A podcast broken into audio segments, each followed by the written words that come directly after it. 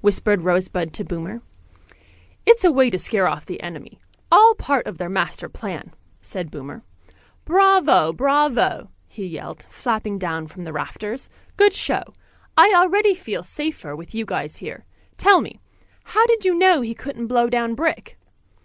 "Welcome to the farm," said Mother Hen, cutting off Boomer. "Let us know if they're—" She trailed off and suddenly stopped, cocked her head, and took a good look at the three little pigs. They were nothing like she imagined. All three were different sizes,